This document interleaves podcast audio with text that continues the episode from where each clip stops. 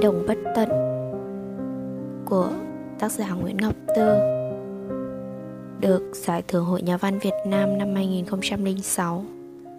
Tuyển tập những chuyện hay và mới nhất.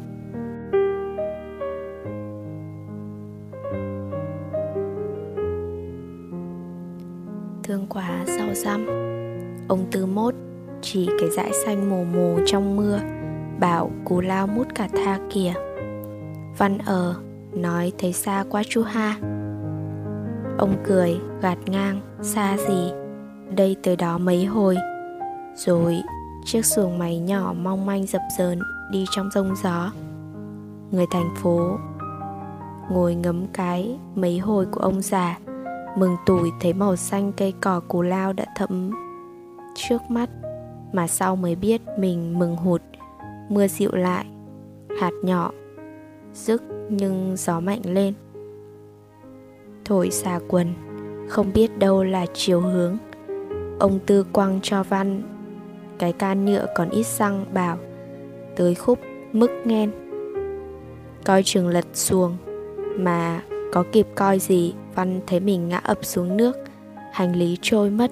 Lên tới bờ, anh chỉ còn trụi trơ bộ đồ đang mặc. Ông Tư kè chiếc xuồng vô sau, dậm chân dậm cẳng, bứt đầu gãi tóc, như thể mình vừa lỡ tay làm nên cơn giông chiều nay. Bởi ông biết rằng mưa gió kia, sóng nước mênh mông kia, và cả màu chiều đang lịm dần kia sẽ làm cho người bác sĩ trẻ này thất vọng. Bác sĩ thứ sáu về làm việc ở trạm xá Cù Lao. Năm người trước đã ra đi, đi vì không chịu nổi thiếu thốn và buồn. Cù Lao Mút Cà Tha nằm gần cuối sông dài, trên nó một chút có một nhánh sông khác rẽ về phía mặt trời. Dộn dịp được đoạn đó rồi thôi. Mút Cà Tha nằm hiu hắt, lâu lâu mới thấy bóng dáng một con tàu lờ ngờ chạy vào rồi lại, tẹn tò quay ra vì lầm đường, vì không biết đằng sau Cù Lao sông cụt. Ngó sông vắng vẻ quá trời buồn, nhìn cảnh Cù Lao còn buồn hơn. Buồn từ mùi ổi chín, buồn từ mùi ổi chín phảng phất trong vườn, từ giọng người ới lên một tiếng rồi bặt. Dư âm còn thâm u trên các ngọn cây, tiếng cạo cơm cháy xa vẳng trong chiều nắng, trong nắng chiều. Từ mé rừng, từ mé rừng mắm chống lở đất phía bên này, đi hết vườn cây này, gặp được một căn nhà thì lại tiếp đến vườn cây trái khác. Cuối cùng là bãi bùi, dây khoai lang bò xùm xòa phủ kín đất, bóng người ẩn hiện dọn cỏ dưới các gốc cây. Bên đường thấp thoáng nhiều nấm đất con con của những đứa trẻ kiệt sức vì bị đen, mà chỉ được dơ miệng bằng cỏ mực.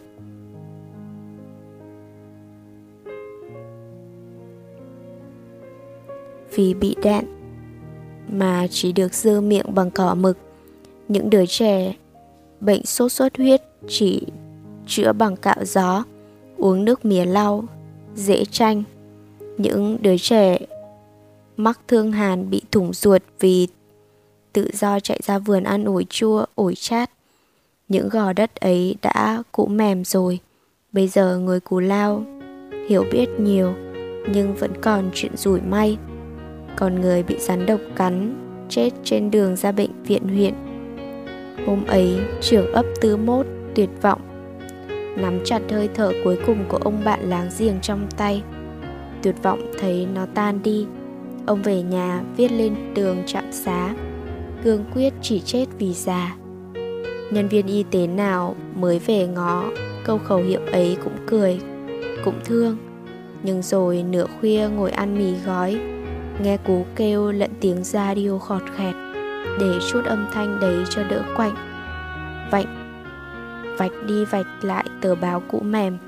Họ sực nhớ phải về quê lấy vợ, lấy chồng, sực nhớ vợ mình mới sinh, sực nhớ tội nghiệp ba má đã già. Và họ từ giã Cù Lao. Ông Tư Mốt ở ở ra chiều thông cảm, vẻ mặt cố tỏ ra không buồn nhưng hàm dâu xuôi xị, Họ ngoắt đò. Đi rồi chú còn đứng mãi trên bến. Nghĩ giận đám trẻ Cù Lao đã được học hành nhưng chẳng đứa nào chịu quay về. Nên chú bảo với bốn mươi ba nóc ra, sống trên Mút Cà Tha. Bất cứ người xứ lạ nào đến làm việc ở đất Cù Lao đều quý. Mình phải đối xử cho tử tế, thiệt, tử tế. Gặp Văn lần đầu tiên, ông nghĩ ngay, phải giữ thằng nhỏ này ở lại Cù Lao. Thấy cái mặt buồn buồn, ngó bộ đàng hoàng, ông nghĩ là mình có cách. Không có gì sâu nặng bằng tình cảm người với người. Thì ông đã dịt chân mấy thầy cô giáo cho đám trẻ Cù Lao đấy thôi. Hôm Văn đến, bà con ôm lại trong một đồng áo quần, góp gạo đổ vô thùng, câu cá đem rọng. Rồi mấy con cá ốm nhom, trắng đờ con mắt, lội vật vờ tới lui chờ hóa kiếp mà Văn vẫn còn ngợp trong mớ lời mời. Hết nhà này đến nhà khác, bữa thì cháo vịt, cháo rắn, bữa khác tôm nướng, lươn um.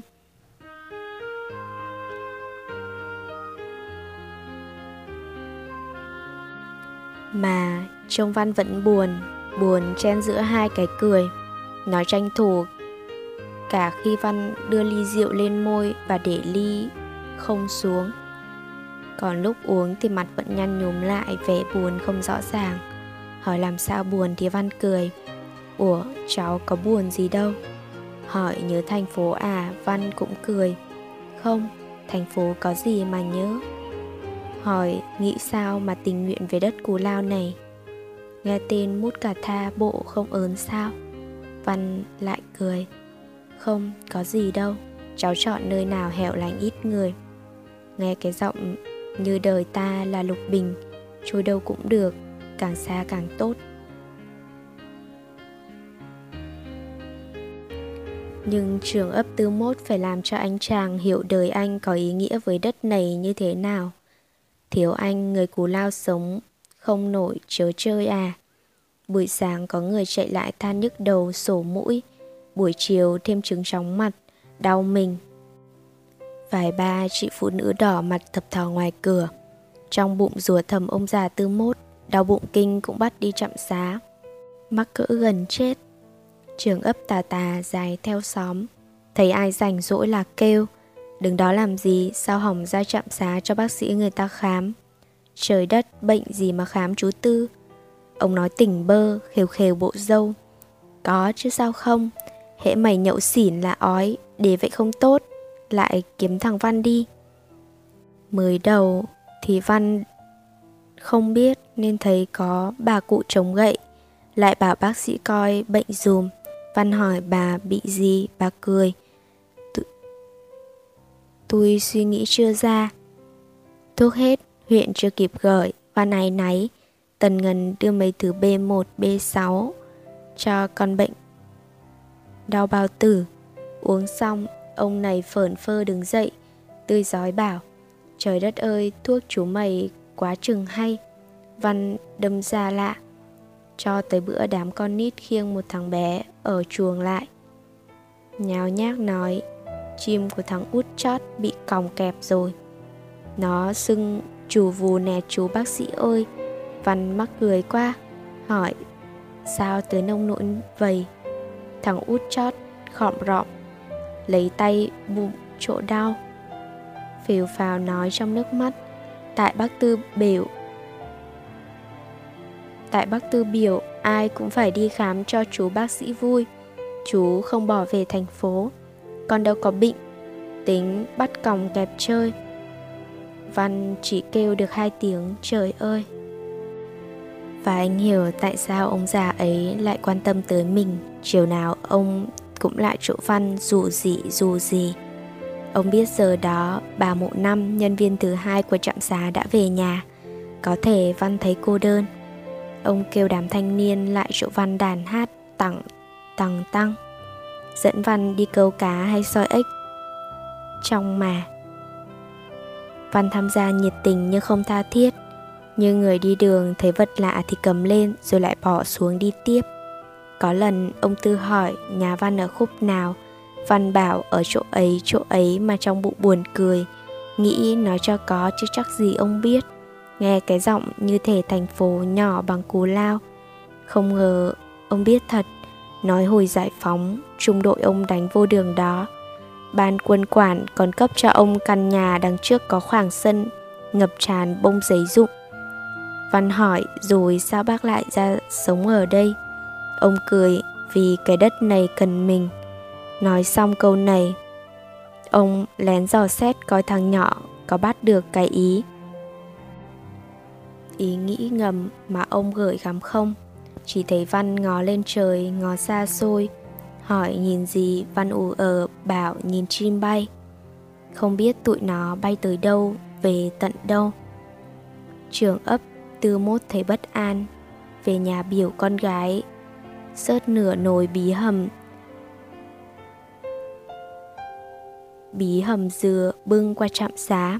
Con ngà dạ rồi tong tả đi. Nó thường được ông Tư sai bưng thức ăn lên trạm xá cho Văn.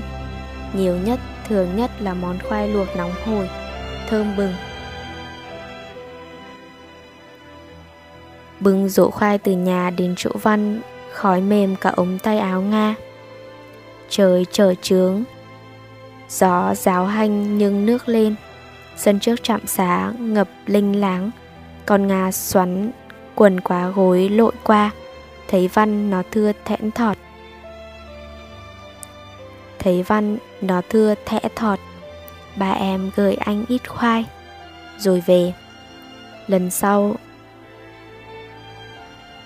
nó xoắn quần thấp một chút, bảo ăn khoai đi anh. Sau Sau nữa nó cứ để ống quần bết nước, lọng cọng đứng ngoài cửa. Hai gò má dựng lên gọi ăn khoai nè. Lúc đấy thì nói ít thẹn thò, nhưng ở lại lâu, dọn dẹp lăng xăng, quét trên quét dưới, bắc nồi cơm lên bếp, làm cả nấu canh chua, trái rác. Sung sướng thấy mình bận rộn giống hệt mấy nhỏ bạn mới lấy chồng. Tụi con gái thường hay điên vậy. Tới khi xà quần chồng con thật, lại than số mình cực như trâu. Rồi sực nhớ bếp ở nhà lạnh tanh, nó chạy về. Ông Tư ngồi trước cửa giấu sự thắc thỏm và một chút lưỡng lự. Mình tạo điều kiện cho hai đứa gần gũi vậy, có sao không ta? Cố tươi tỉnh, ông hỏi ngay. Con Nga lo cho anh bây xong chưa? Mắc gì mà mày cười suốt từ ngoài đường vào đây? Dạ, con Nga chối bay. Con đâu có cười, tại ba má xanh cái miệng con vậy mà. Nói rồi nó chạy vô bếp, bâng khuâng cười thêm một hồi nữa. Chủ nhật, Văn mượn xe đạp chở con Nga đi chơi lòng vòng Cù Lao. Nga ngồi đằng sau khép nép, sượng chân, sợ ai đó thấy hai đứa vậy. Một hồi lại sợ không ai thấy, nó tiếc nuối chép miệng. Bữa nay người ta đi đâu hết trơn rồi cả, vắng dễ sợ. Quẹo qua, quẹo lại, nói đất nói trời chỉ thiếu nói lời thương yêu. Cuối cùng hai đứa ra bãi đào khoai. Văn hỏi má Nga đâu, nó cười chết rồi, chết hồi xanh em, chết trên xuồng. Văn về ngó cái khẩu hiệu ông Tư vẽ trên tường, thấy nó đỏ như một lời thề. Bữa nọ Nga đem mấy cần xé ổi ra chợ huyện cân cho vựa, thì gặp đám bạn Vân xốc xếch đứng trên bến Thì gặp đám bạn Văn xốc xếch đứng trên bến. Nga cho quả giang về Mút Cà Tha, mà không hiểu sao trong bụng muốn nhận chìm xuống cho tụi bầy, cho tụi này bỏ ý, định ra Cù Lao cho rồi. Ngồi dưới xuồng, ba thằng trai cứ khen Nga đẹp, nhìn là muốn ở lại đất Cù Lao này hoài. Hai đứa gái bĩu môi, tủm tỉm cười, nói bữa nay dê thả túm lum ngoài đường. Nga không để ý những lời nói ngọt ngào, càng không để ý. Xuồng cập bến, Nga xăm xăm đi trước dẫn đường, tong tả sộc vào phòng sau của trạm xá. cằn nhằn cừ nhừ. Sao anh Văn bày tùm lum như vậy, cho tụi kia biết ta đây đã thân thuộc với anh ấy đến mức nào. Văn từ nhà tắm vào, nước trên tóc còn giò tong tong. Năm người họ Xà vô ôm nhảy tưng tưng, nói tôi nhớ ông. Nhớ em, nhớ anh quá chừng. Văn ngập thở vì cái mùi thành thị quen thuộc của nước hoa, của son, của phấn, của khói thuốc lá, của những hơi thở gấp, của sự chen chúc, xô đẩy nhau. Và những kỷ niệm ùa về, như quán cà phê chỗ mình ngồi không, bây giờ đổi tên khác rồi. Văn sôi nổi hỏi, vậy con nhỏ phục vụ bốc lửa còn không? Còn, mà chi, tụi con gái ở phố xưa còn dữ dội hơn, nhớ ba đó không? Nhớ không? Nhớ không? Đã vậy đã khác, mà hương của mày có con rồi, mày đã quên chưa? Không khí trùng xuống. Một đứa bạn cười kín đáo liếc ra đằng sau, giọng sủng soảng như ly chén bể. Sao anh không chịu để em bù vô nhỏ Hương, ra đây trốn tình chi cho cực, em nhớ anh thấy mồ.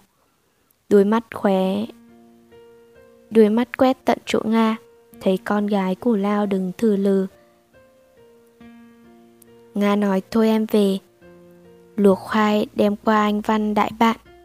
Nga qua khoảng sân đầy nước thì có ông con trai chạy theo, lăng xăng nói trời ơi mát mẹ, trời ơi mát khủng khiếp, yên tĩnh tuyệt vời quá, cảnh thiệt là thơ mộng, rồi hỏi ủa sao không thấy em gái nói gì. Nói gì bây giờ, Nga đi lẹ lẹ đằng trước. Nỗi sợ cuộn lên mong manh. Văn dễ tin lắm. Hôm trước con trồn chạy sang Hôm trước con trồn chạy ngang, Nga nói con mèo, Văn cũng tin. Nga bảo cây cỏ trên Cù Lao này đều là con chim ỉa mà mọc lên, đều do chim ỉa mà mọc lên. Văn tưởng thiệt. Bây giờ người ta nói yêu này yêu nọ, không biết Văn của mình có tin không. Nó cố kìm để khỏi kêu lên trời ơi, sao người ta nói chuyện yêu đương dễ ợt, giòn rụm vậy cả. Bận quay lại trạm xá, Nga còn đi nhanh hơn. Đầu nó có một mớ cho là Cho là dừa, đậu hồi thổi lửa. Anh chàng nọ rớt lại dọc đường, bước vô cửa thấy ba bốn người nằm ngủ nghiêng ngủ ngựa. Nga nói ngay ủa anh kia chưa về hả cha, ảnh ở đâu ta, em hỏng có đi chung. Cho anh đừng suy nghĩ lung tung Cho anh đừng suy diễn lung tung rồi hiểu lầm lòng dạ em. Ngó bộ Văn không để ý. Nga nhẹ lòng, thở ra cái phủ, hỏi anh đang làm gì đó. Văn cười, coi nắng Cù Lao. Trời nắng có gì mà coi anh. Hôm ấy Văn không trả lời. Hôm sau không kịp trả lời vì Văn đưa bạn ra về rồi không trở lại. Lặng lẽ như trốn chạy, trưởng ấp Tứ Mốt đứng ở trạm xá, thấy sau trước trống không, trong lòng nghe đau tiếc như vừa thua một ván bài lớn. Văn không từ giã ông một lời để nói cháu về vì mà cháu đang đau, hoặc cháu ra ngoài trung tâm y tế một tí, trung tâm y tế huyện một tí, rồi lên xe đi luôn cũng được. Dù gì nhìn vào đôi mắt đang cụp xuống kia, biết người ta nói dối, dù trong tâm ông ta vẫy tay để chào xa mãi. Dù trong tâm ông đã vẫy tay để chào xa mãi. Trong một thoáng ông thấy mình trùng trình, vớ được cái vớ được khúc cây bình bát, ông chống vào đất. Bên ngoài cái đất Mút Cà Tha dường như đã có sự thay đổi lớn. Thí dụ như con cá, lá rau, hạt gạo mến thương của người Cù Lao không ràng buộc được một con người, như đã từng dịt chân ông lại. Thì cái bóng nhỏ nhoi của đứa con gái đang tuyệt vọng đứng ngóng chờ dưới bến không có ý nghĩa gì sao? Tuyệt không đáng gì à?